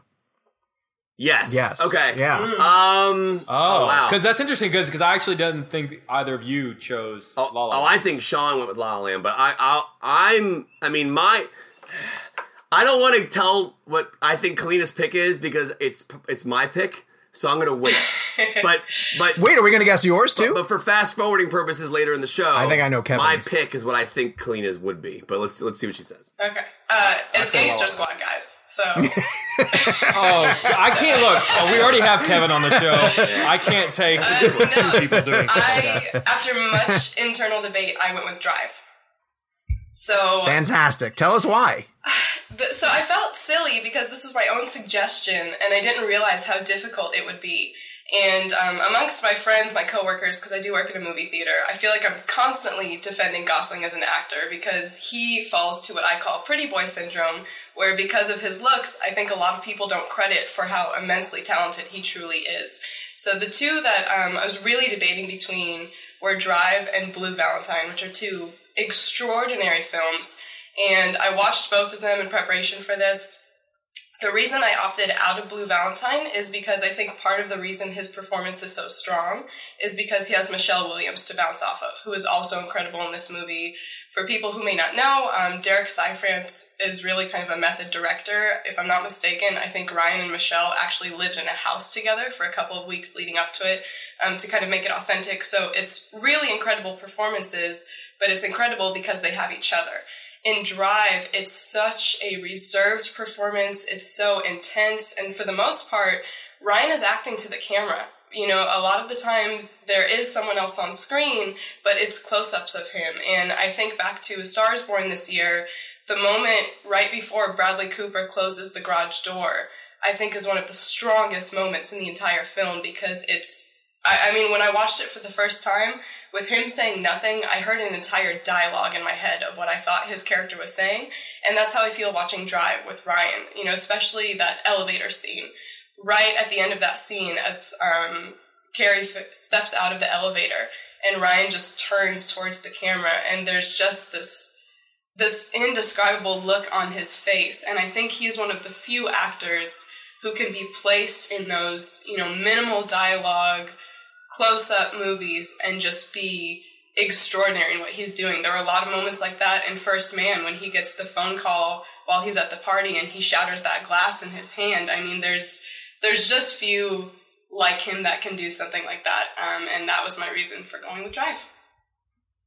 Yeah, you That's know, an incredible it- choice. it- I, lo- I love what you said about his internal dialogue because I, I, I've been arguing that for years with people because who say like exactly what you said. He's not a great actor. He's always so reserved, and I think to me it's harder for an actor to be acting the way he is than it is to be vocal or verbal with dialogue in the sense of um, like when First Man, for example, when people say his performance is not great, I I, I, find it so frustrating to me because like to me, I think it's one of his best performances. Only like that specific sequence when he's in the uh, office, he just breaks down. Like Ryan, Ryan Gosling doesn't really break down, right? And like I, I, to me, that was all I needed emotionally in regards to a visual element of him in a very sad place. Um, because I think First Man is I think, and First Man's not my pick, but I think First Man's his best movie um, from a from a different perspective of things. But uh, I think that I want to ask a question. Is that an is that an opinion of Ryan Gosling? People think he's not a good actor. No, I, it- don't know that that's I what didn't- I didn't That's know what, it- that's what that I either. found. No, Now well, not that he's a bad actor, but that like it's the pretty boy syndrome. It really is, and because he's done movies like The Notebook and Crazy Stupid Love, and he's opted to put Yeah. himself in that leading man role. People don't take a look. Like I cannot tell you the amount of people I have to tell about Half Nelson. People don't realize that he is an Oscar-nominated actor for Yeah. that movie, and that, that Lars was also my Real Girl? consideration. Yeah. yeah. That that's, I mean that list that I posted a while ago. The Nice Guys, Lars and the Real Girl, Blue Valentine, um, Drive, and Half Nelson. I think those are his five best performances as an actor. But that being said, I don't think he's given a bad performance. But yeah, I think the general public won't really take a look at his entire filmography because they don't think there's anything worth finding. See what Kalina, what Kalina's saying is very similar to how I think people feel about Brad Pitt. And uh, and what I mean by that is like there there are people who are so famous like Brad Pitt that they are Brad Pitt and they don't get the credit in my opinion for the range they have. You same with Tom Cruise. Cruise is like Cruise is so he's so famous and his celebrity is so big that people actually, in my opinion, forget how great of an actor he really is. Agreed. Like go you go back to Vanilla Sky, Born on the Fourth of July, and things like that. Jerry Maguire, even. Yeah, but Jerry Maguire, he's an, he's an amazing actor. So Gosling, I do find that people say, even especially with First Man, that he wasn't great in it, and or he was too quiet or too not as verbal. And to me, it's harder to do what he does in First Man than it is to have verbal moments. So, So then let me ask you, do you think that it's going to hurt him with the Oscars? Because he doesn't do a lot of movies that have what we refer to as that Oscar moment. He's almost the opposite of, of DiCaprio. 'Cause DiCaprio mm-hmm. takes these roles and he's screaming and yelling, and he has four or five moments in each movie where you could take out 30 seconds and go, oh, that's what they would show at the Oscars if he were nominated. Gosling doesn't really, like, I don't know what his scene, if he were in theory nominated for First Man, well, the- what would his the crying It would be scene that be? phone call scene with Yeah. the glass. Okay, so like that, that would work, but like, do you think that it hurt because the average moviegoer who doesn't maybe look as deep as the rest of us do, they need that that chewing of the scenery in order to say, "Oh, that's good acting." look at- they need to see someone acting. Look at Roma Yeah, for but- example. Like she doesn't have an explosive moment. I mean, there's like moments where she's like, there's she's. I don't think she's going to be nominated. She's not going to But win. she's amazing though. But She may get nominated, but she's not going to win the- because of that. to me, the problem with a lot of movies sometimes is over explanation, over exposition, and actors trying to see. To me, the camera is such an intimate thing, right? The camera and the actor are such an intimate relationship together. But sometimes I feel like an actor can overdo things because he or she is trying to get across an emotion to an audience, right? But reality of the situation is it needs to be intimate and we are right there with the intimate element watching it. So if there's not an explosive dialogue or explosive crying moment, um, and someone like a Ryan Gosling is doing an internal, mo- like look at Blade Runner 2049, right? He doesn't Yeah, say a lot in that film, but he's absolutely brilliant, and because Well, it's and all through his what? eyes.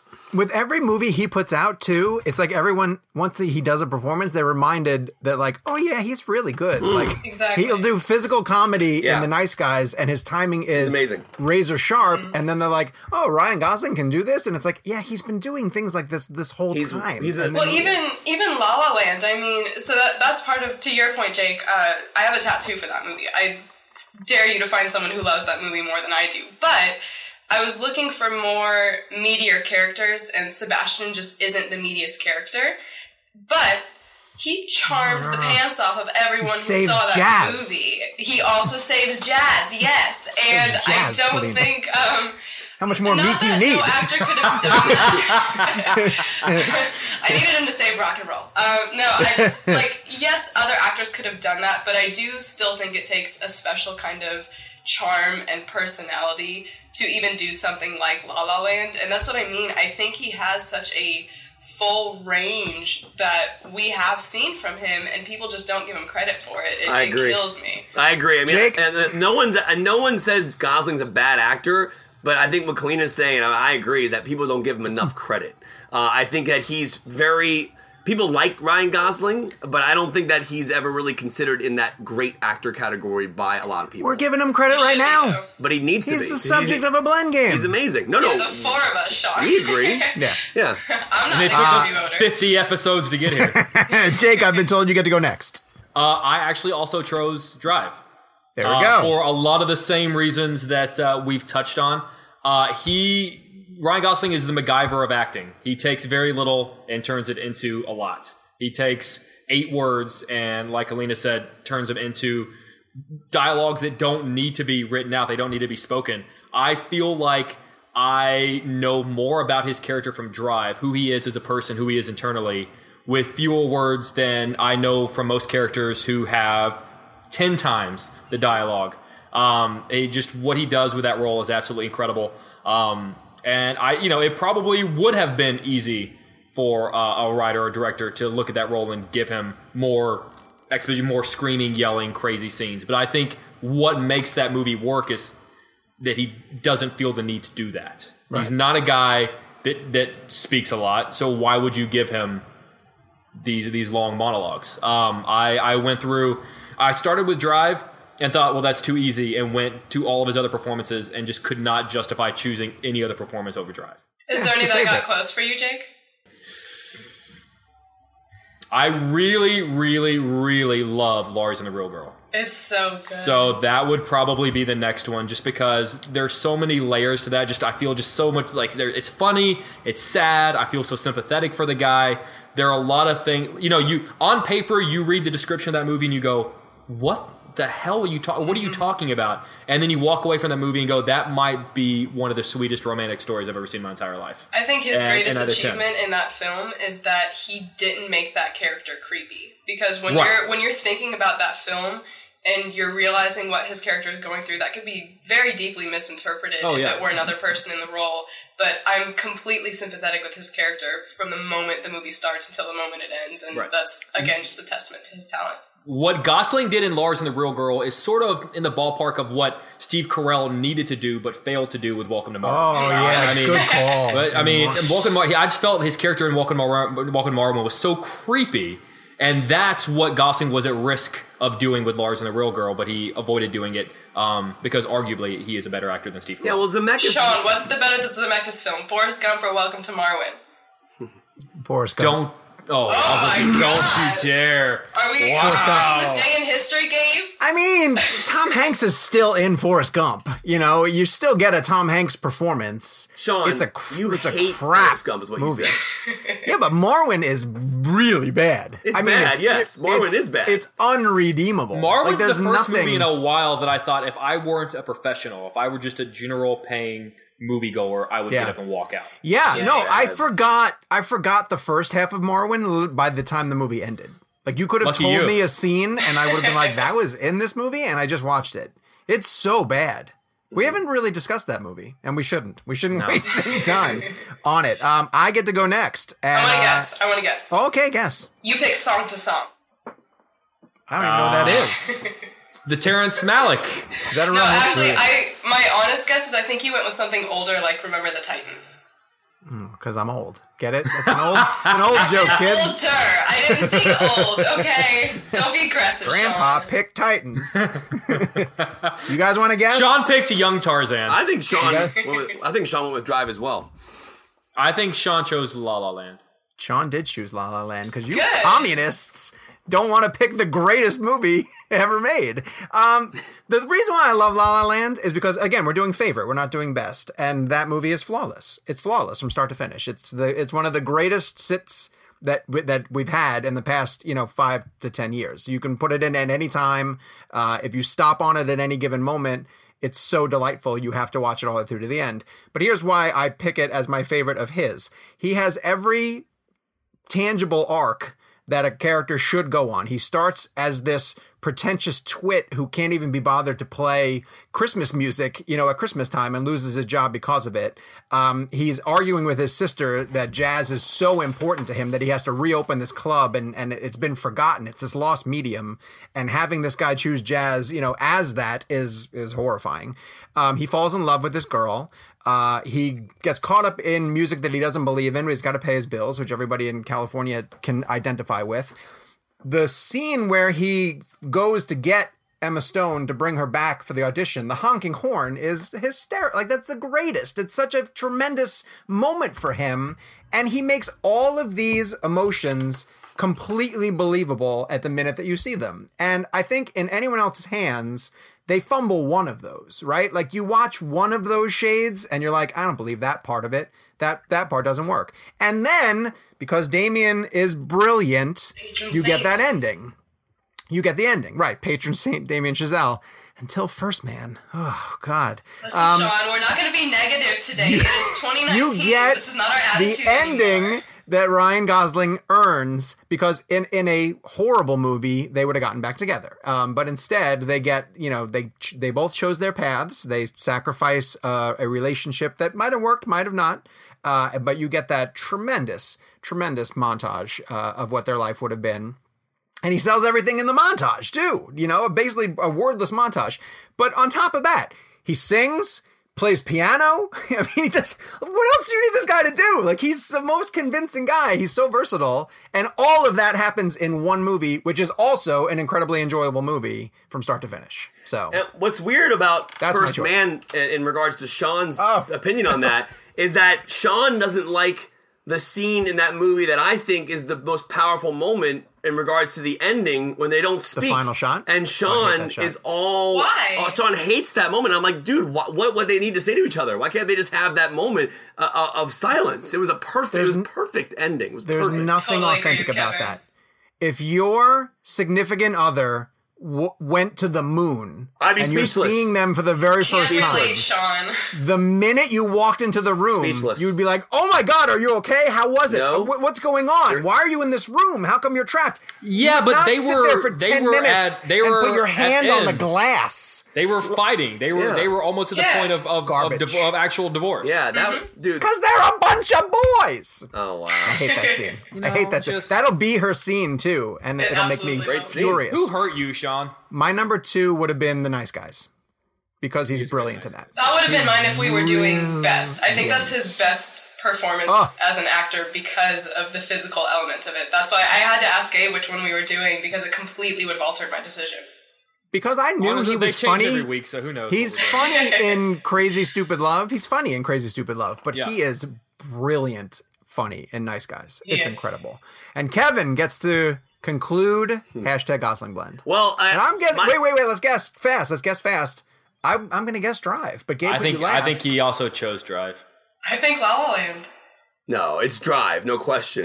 Yeah, yeah. It was actually not even. It was probably one of the easiest ones I've ever had to do. I mean, Drive is no question my favorite movie of his. I mean, oddly enough, I think his best. Dude, why aren't you wearing the jacket? I know. Well, I I, have a jacket too. That I didn't grab jacket's my awesome. jacket either. Everyone have the jacket except me. my wife Yeah. got that for me. That was amazing. No, but I, I think I I, have Kevin's jacket. you do. Yeah. Lauren sent you one too. Uh, Even Kevin's mom has a jacket. she does. Ah, Jill. Jill. Oh, Jill. Mom's the best. Um, no, I think his best movies, like, if I, like his two best films, are Place Beyond the Pines and um, and uh, uh, I First hate Man. Place Behind the Pines. Oh, What? wait, you hate Place Beyond the Pines Pines? is a masterpiece. What Oh, are are you, you kidding me? terrible about? movie. That was on my top ten list that year. Oh my god, what are you, Sean? You're joking, right? This is a, you're joking. No, the first act Nah, of that is a good jo- movie, you're but the rest of it with Bradley Cooper You're is not you're, good. You're kidding. It goes Yeah. off the rails. You're, you're kidding. Uh, we'll move on. I, I, don't, I don't want you to. I don't want you to embarrass yourself. the rails. You're kidding. All right. Anyway, so um, Place Beyond the Pines is brilliant. I don't. If anybody out there hasn't seen that, please see it. By the way, You hate Place Beyond the Pines? Who are you? I mean, I don't like it. It's not good. How great wait, does how it do you feel you? about Blue Valentine though? Because I, I myself Blue and I know a lot of people who consider those to be like a pair of films that you should watch together. No. Uh, Place Behind the Pines loses me.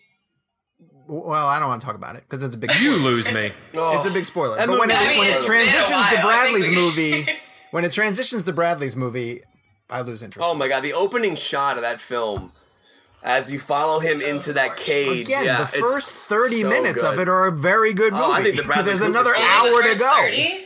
Oh, I love that movie. All right, Yikes. Second half of it's lame. Drive. You've Anyway. Changed. Well, Drive, Drive uh, Yes. everything about Yes, Drive finish is, Drive. is incredible. Every single thing about Drive. Um, but a lot of it has to do with the internal quality of his character, which is what I love about Ryan Gosling. I remember speaking to him for Blade Runner 2049 and referencing Drive in the sense that I felt both characters, Drive and Blade Runner, were very similar in the sense that they, they everything was emoted through uh, his eyes and his facial expressions, and I think that uh, Drive is a movie that has so many different characters. The soundtrack is a character, the cinematography is a character. Um, his performance, obviously, is a leading character as well. But he, it's all coupled together to be, to make one like essentially perfect film. I mean, I think Nicolas Winding Refn uh, is just a genius artist. Isn't he? Didn't I read somewhere that he's actually partially colorblind? Did you guys read? Have you heard about this? Like, Really? or- or- That would be fascinating. I think there's some. I think he only sees certain types of colors because that movie's so visual. Obviously, um, I'll have to look that up. But I remember reading that somewhere. But the the uh, Gosling is just it's it's a perfect role for him. He plays it with such like the cool thing about that role is that is the is the is the balance he has of this emotional connection he has with Carey Mulligan's character to being this this um bad a In fact, i don't usually usually curse on here but he's just he finds like this realm where you you care about what he's doing but then he's also not afraid to, to kick some butt whatever There's been a request for us to curse more. No. by the way, that was on Twitter. Yeah, yeah. By Someone Kevin's asked us to mom, actually. more. Yeah. no but i, I think drive drive drive is my my pick no question uh for everything every reason you guys already said soundtrack's incredible he's amazing um just the driving sequences are unbelievable uh I love like the, the, his calmness and then the way he rages. It's unbelievable. So uh, that's my number one. I've said from day one too that I think that Drive is a near perfect film. I mean, I, I truly have a challenge trying to find something that I think is a genuine flaw in it. Bryan Cranston is an outstanding supportive cast member beside him, and that opening sequence of him just driving through Los Angeles night, at night as the opening credits play is is haunting. It's so beautiful to me. Do we think that he dies at the end? No.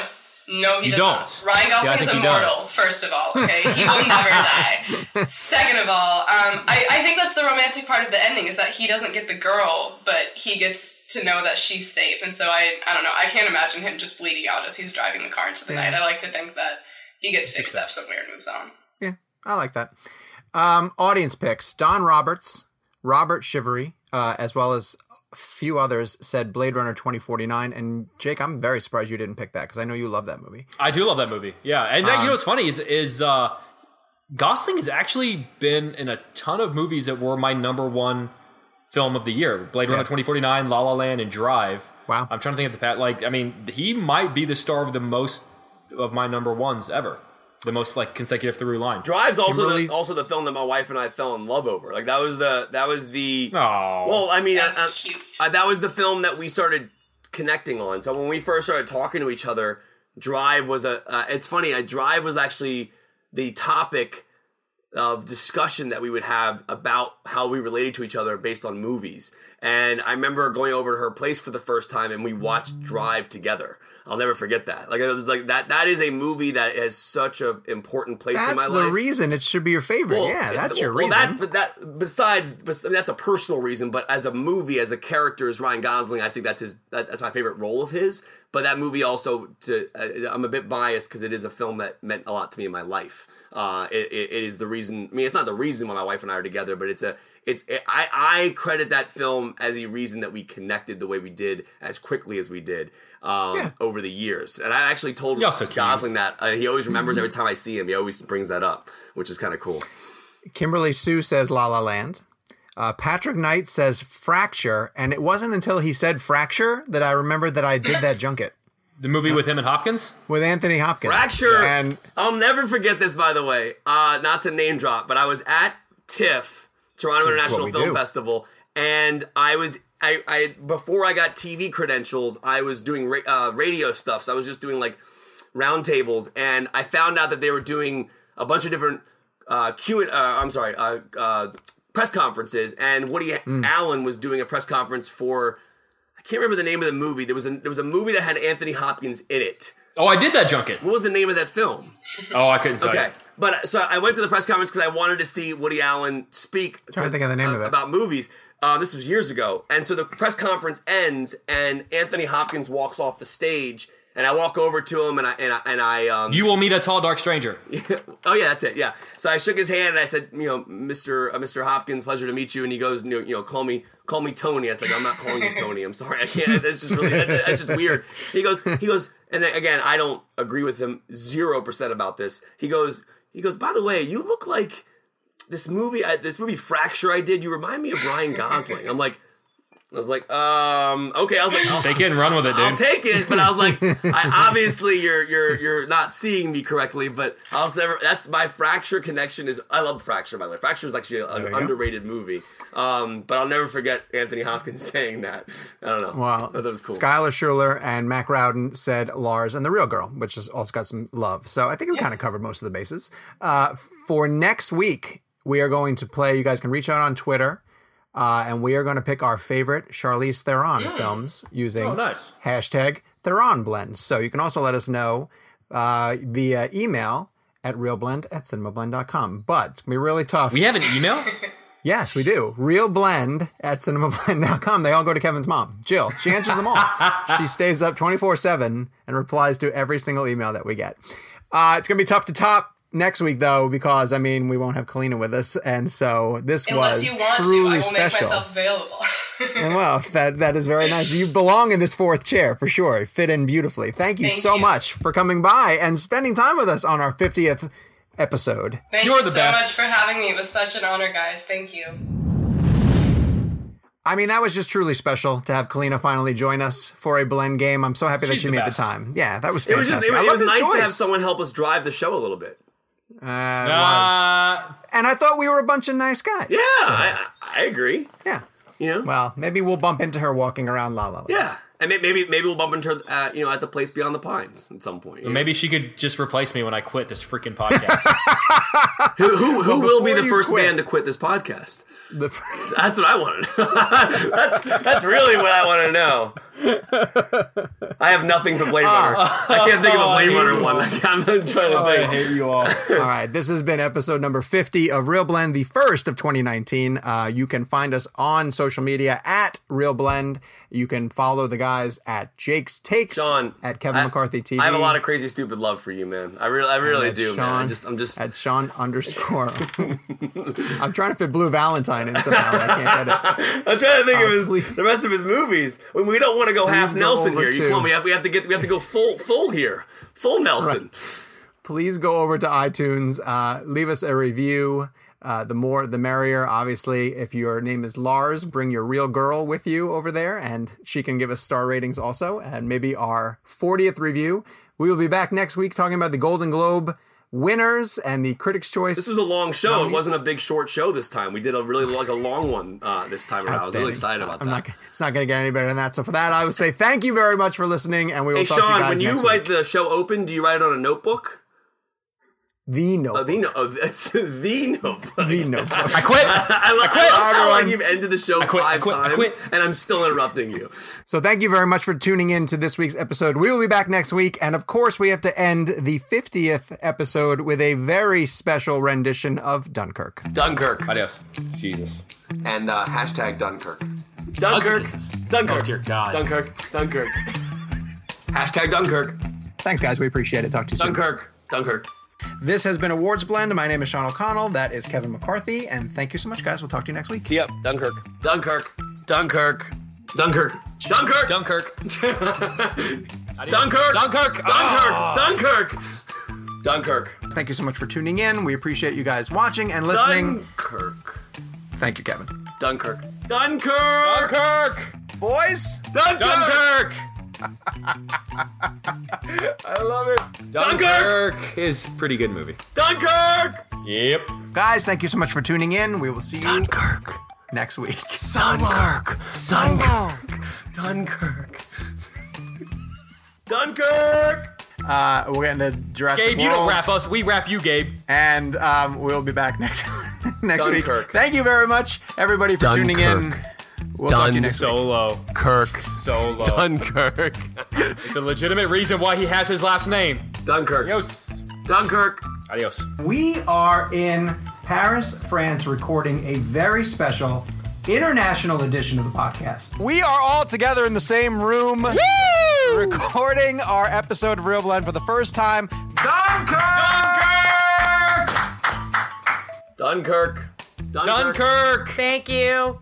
Dunkirk. Dunkirk. That sucks. no, it doesn't. Dunkirk. Dunkirk. Dunkirk. And the guest host this week, I believe, is Chris Van Vliet. So if it's Chris, I love you as well, sir. I miss you guys. Friendship for life. And uh, I'm literally on a friendship. And Dunkirk! Dunkirk! Dunkirk! like a mother. And Dunkirk. Solo. Dunkirk.